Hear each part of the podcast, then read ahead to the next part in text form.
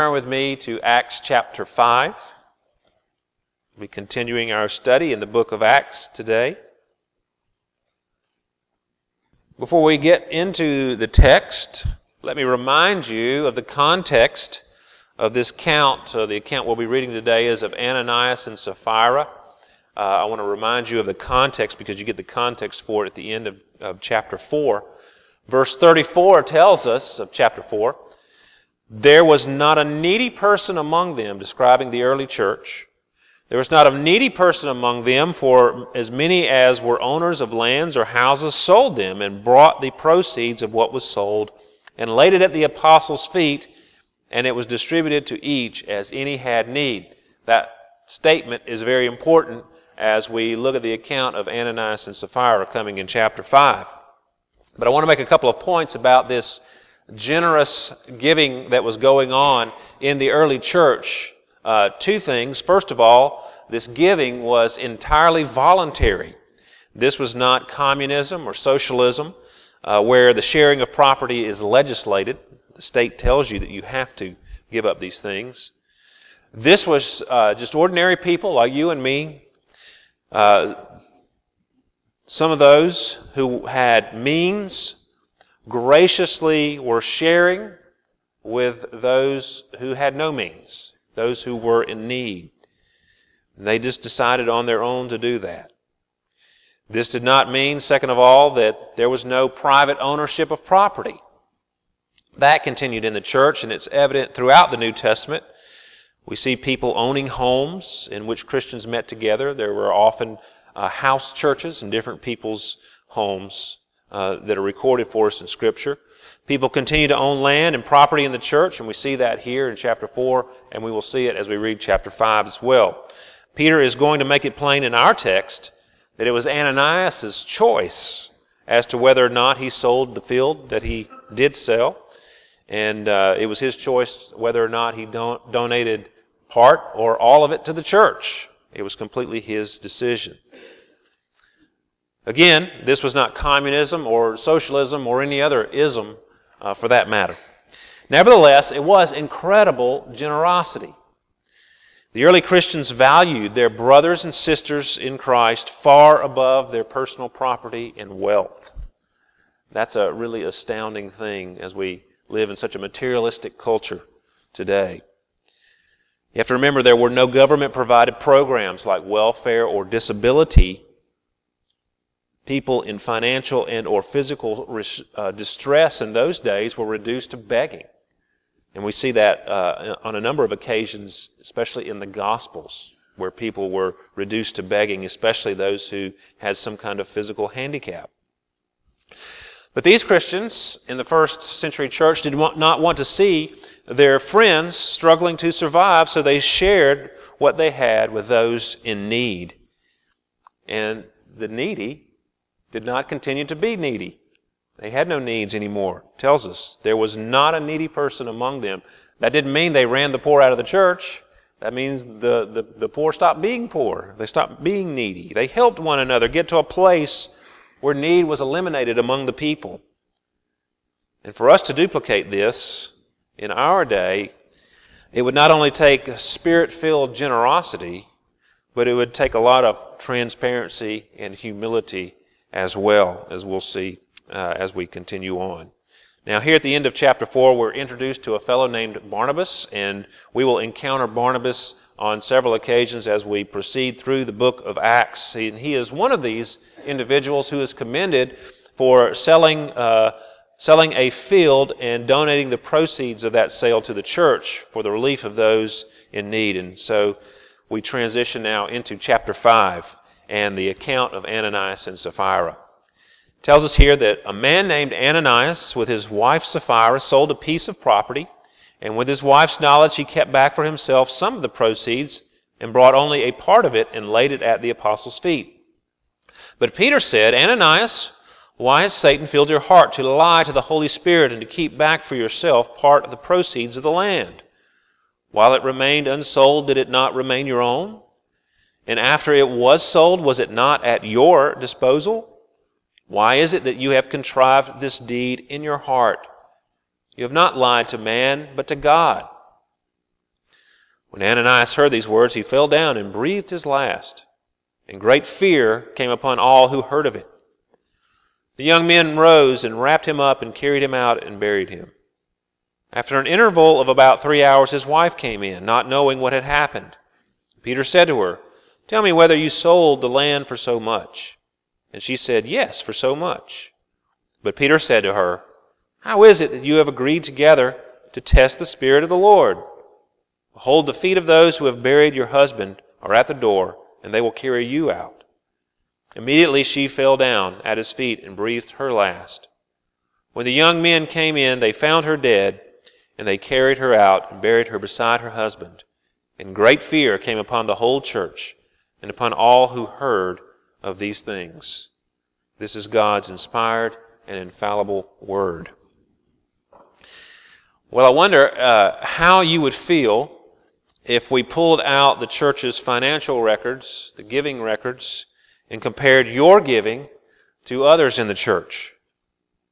And what if the church published the percentage of your giving to uh, uh, your giving your the percentage of your tithe against your yearly income? Would it be ten percent? You know, what if we published that?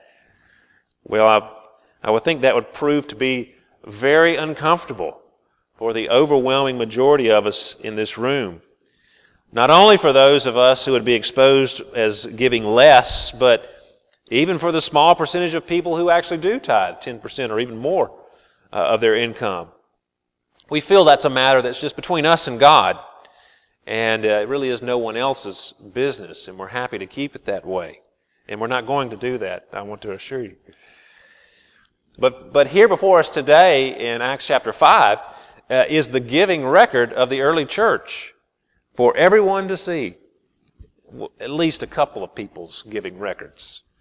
Not everybody in the church. Barnabas and Ananias and Sapphira both sell fields and, and give money to the church, but one, Barnabas, is commended for his deed, while the other two, Ananias and Sapphira, are severely judged. It's a very solemn chapter before us this morning.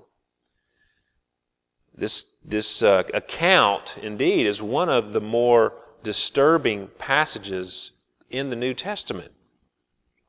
So why the difference? Why the difference between Barnabas and Ananias and Sapphira? Why is Barnabas held up as an example of good generosity, and Ananias and Sapphira are struck down dead because of their actions, which on the outside look exactly like Barnabas' actions? One might incorrectly uh, assume that it is because Barnabas gave the full amount of the sale price of his field to the church, while Ananias and Sapphira only gave a portion of the sale price of their field to the church. And you might say, well, Tim's about to tell us that we need to, to bring Uh, the full tithe into the storehouse. And yeah, that would be a good idea. I would love to say that. But I'm not saying that. I'm not saying that this morning. That's not the point of this sermon. Uh, what's the difference? Why, why is there a difference? Well, it's not because of the amount that they brought. This is not the reason. The text actually tells us the reason for the difference. Look at how Peter explains it to Ananias in verse three. He says it's because he has lied to the Holy Spirit. He repeats that uh, again. Uh, Peter explains that he has lied not only to the Holy Spirit, but he describes it as lying to God. Uh, here in verse three, four, five, Peter explains that the field belonged to him. He did not even have to sell the, the field. And he says, once you've sold the field, the funds were yours. They were at your disposal. You, you could have done whatever you wanted to with that uh, money. You didn't have to give it to the church.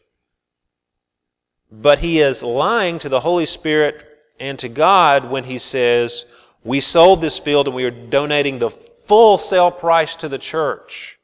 Because that's not what he was doing. That was the lie.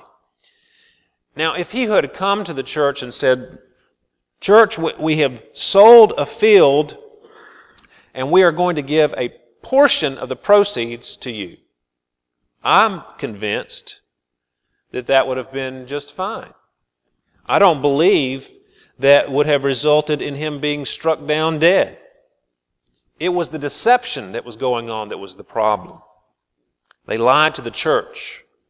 They did not want to give all the money, but they wanted it to look like they gave all the money. This was greed and vanity, or at least materialism and vanity. So there's two things that were important to Ananias and Sapphira. Number one, keeping some of the money was important to them. The second thing was looking generous in front of the entire church was important to them. Now, they could have given all the money, but that would have only accomplished one of those things. They would have given the whole price of the land. That would have made them look good in front of the church, but they wouldn't have been able to keep some of the money. Or, if they were honest about what they gave, they wouldn't have looked as good in front of the church, but they would have been able to keep the money. See, this is classic hypocrisy. Wanting to look righteous without actually being righteous. And that's really the problem that's going on here. Hypocrisy. Ananias and Sapphira were hypocrites. They appear to be righteous, but they really weren't. The term hypocrite, it actually means pretender or actor. It comes from the world of Greek drama. In antiquity, certain actors played more than one role. Uh, and uh, they indicated their role by holding a mask in front of their face. Now, if you see the symbol for uh, the theater is usually two masks, one smiling, one frowning, you know, drama, comedy, and these masks are something like what they would have used. Uh, a good actor was a hypocrite. Uh, he was a pretender, an actor. He appeared to be something that he wasn't. But in time, the word transitioned to come to mean uh, or to describe people who are guilty of intentional forms of deception. A hypocrite pretends either to be more righteous or less sinful than they really are. More specifically, a hypocrite is someone who publicly and indignantly denounces certain sins while secretly he does them himself.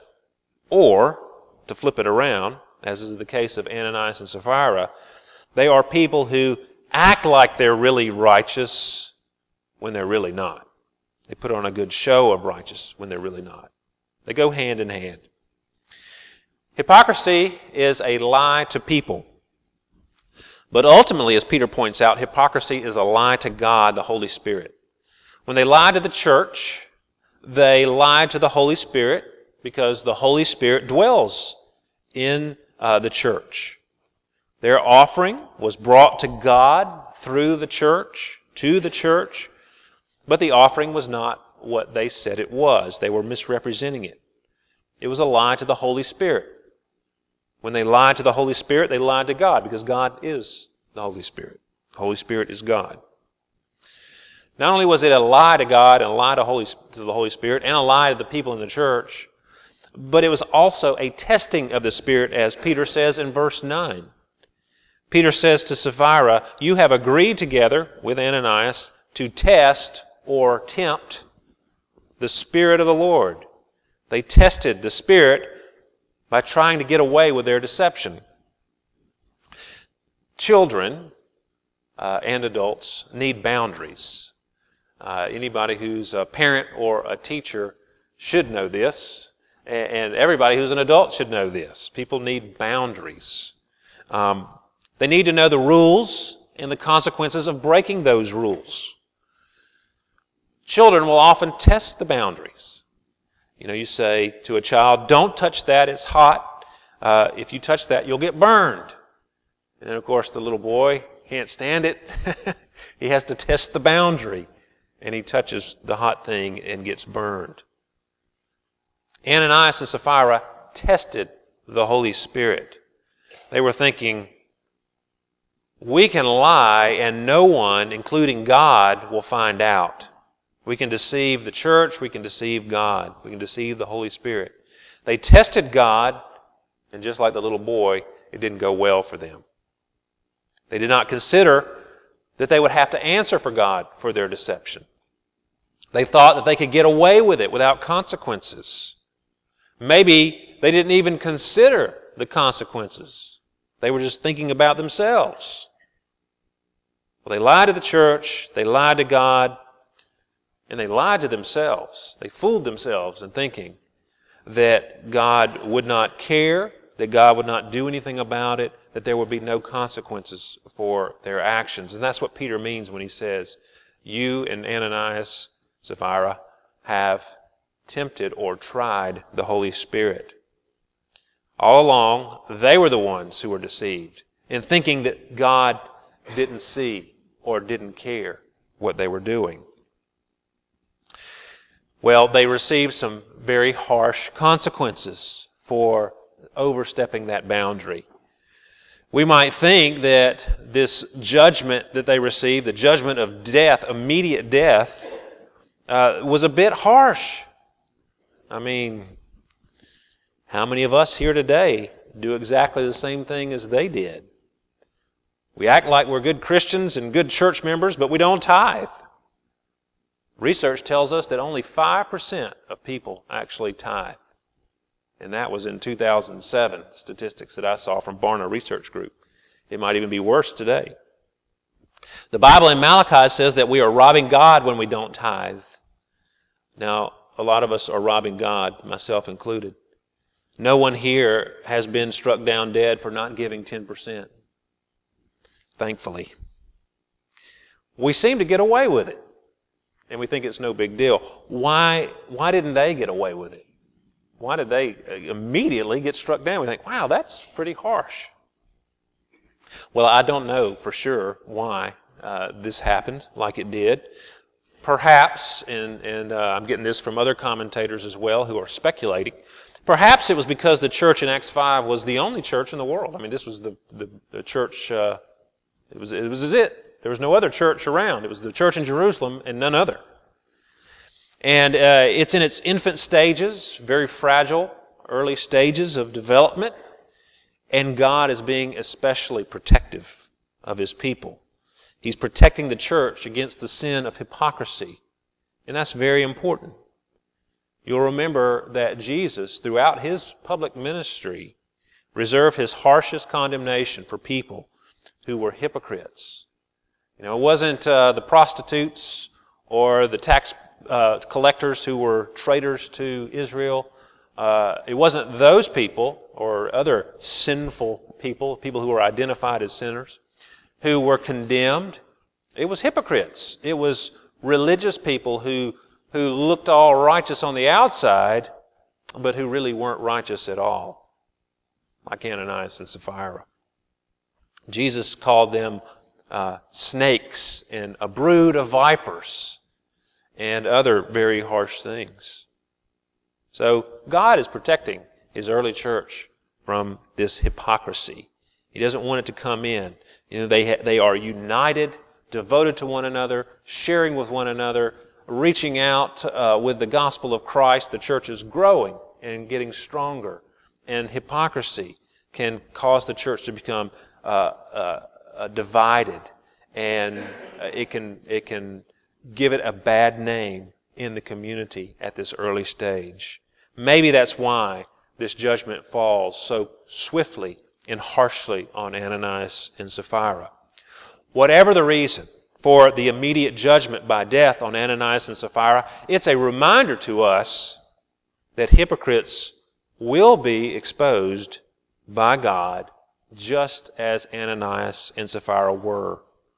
Maybe it won't happen immediately like it happened with them, but it will happen, and it will be a severe judgment. Revelation twenty, John sees a vision of the end of the day of judgment, and he says this, "Then I saw a great white throne and Him who was seated on it. From His presence, earth and sky fled away, and no place was found for them. And I saw the dead, great and small, standing before the throne, and books were opened. Then another book was opened, which is the book of life. And the dead were judged by what was written in the books, according to what they had done. And the sea gave up the dead who were in it. Death and Hades gave up the dead who were in them. And they were judged, each one of them, according to what they had done. Then death and Hades were thrown into the lake of fire. This is the second death, the lake of fire. And if anyone's name was not found written in the book of life, he was thrown in to the lake of fire. Well, that's a harsh judgment that's coming for those who will be judged by their deeds. There will be no hypocrites on that day. It will all be exposed. Everyone will be seen for what they really are. The books will be opened. Everything will be laid bare. And anybody who's a hypocrite will be seen for what they truly are. Well, hopefully these thoughts will have the same result as it did on the people in Ananias and Sapphira, Peter and John's day. Verse eleven, where it says, "Great fear came upon the whole church and upon all who heard of these things." Great fear, a great awe, a great sense of God's power, uh, God's holiness, and that God is a judge whom, to whom we will have to answer one day. Hopefully this will cause us to ask, how can I be saved from this sin of hypocrisy? And I want to tell you. I must tell you. The answer to that is to be open now, not later. To be open, honest, transparent. Honest and transparent. I'm using those two words. Be, to be honest and transparent. Honest with God. Honest with God and honest with yourself about yourself. And they're different. Uh, honesty and transparency, they're similar, but they're different. Honesty is saying to this question, did you, did you steal ten dollars from the cash register? To be honest is to say, no, I did not. Transparency answers the question this way. Did you steal ten dollars from the cash register? No, I did not, but I did steal five dollars from the cash register. You're still a thief, but you have shaded that with just being honest. Uh, lawyers will tell you, don't incriminate yourself. Honesty, you can be honest without incriminating yourself. Being transparent lays it all open. You're being open and transparent. You're saying, Here's, here it all is. All my warts and everything. Now, if Ananias and Sapphira were just open and honest and transparent about, about their struggle, uh, about what they were doing, none of this would be would have would have happened. It probably wouldn't even be recorded for us. Maybe it would have been recorded for us as an, as an example of, of how one can be honest and repent of their of their sin and struggle that they're having with sin. See, it's it it, it makes sense because we will all be exposed one day before God. If we wait to that last day, it will be too late. But if we come to God now, because you cannot deceive God. Ananias and Sapphira didn't deceive anyone. They didn't deceive God for sure. God was never fooled by their actions. We can't deceive God, so why not now come to Him and be open and honest with Him? You know, Jesus knows. He knows all about you. He knows all the, the problems. He knows all your sins. You can't hide it from Him. And He's come for that very reason. Some people ask, is the church a hospital or a country club? Sometimes it's more like a country club, a place where well-adjusted people meet to feel good about themselves and to uh, look around and compare themselves and say, yes, we're all wonderful, uh, good-looking, happy, healthy people who have it all together.